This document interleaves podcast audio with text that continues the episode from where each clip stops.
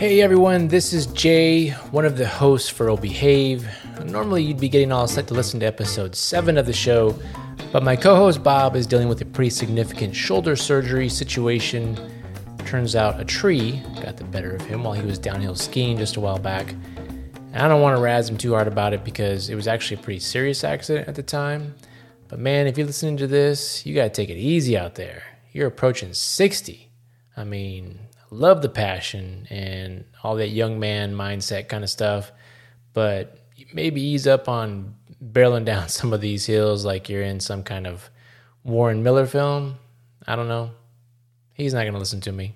So, anyways, this is just a quick announcement to let you all know that we'll be recording episode 7 of O tomorrow and posting it for our listening audience next Tuesday. Big apologies for the delay, but come on back next week and listen in as we break down the top things to consider when creating your own program or intervention. Thanks for your patience, and until next week, be safe, be well, and behave yourself out there.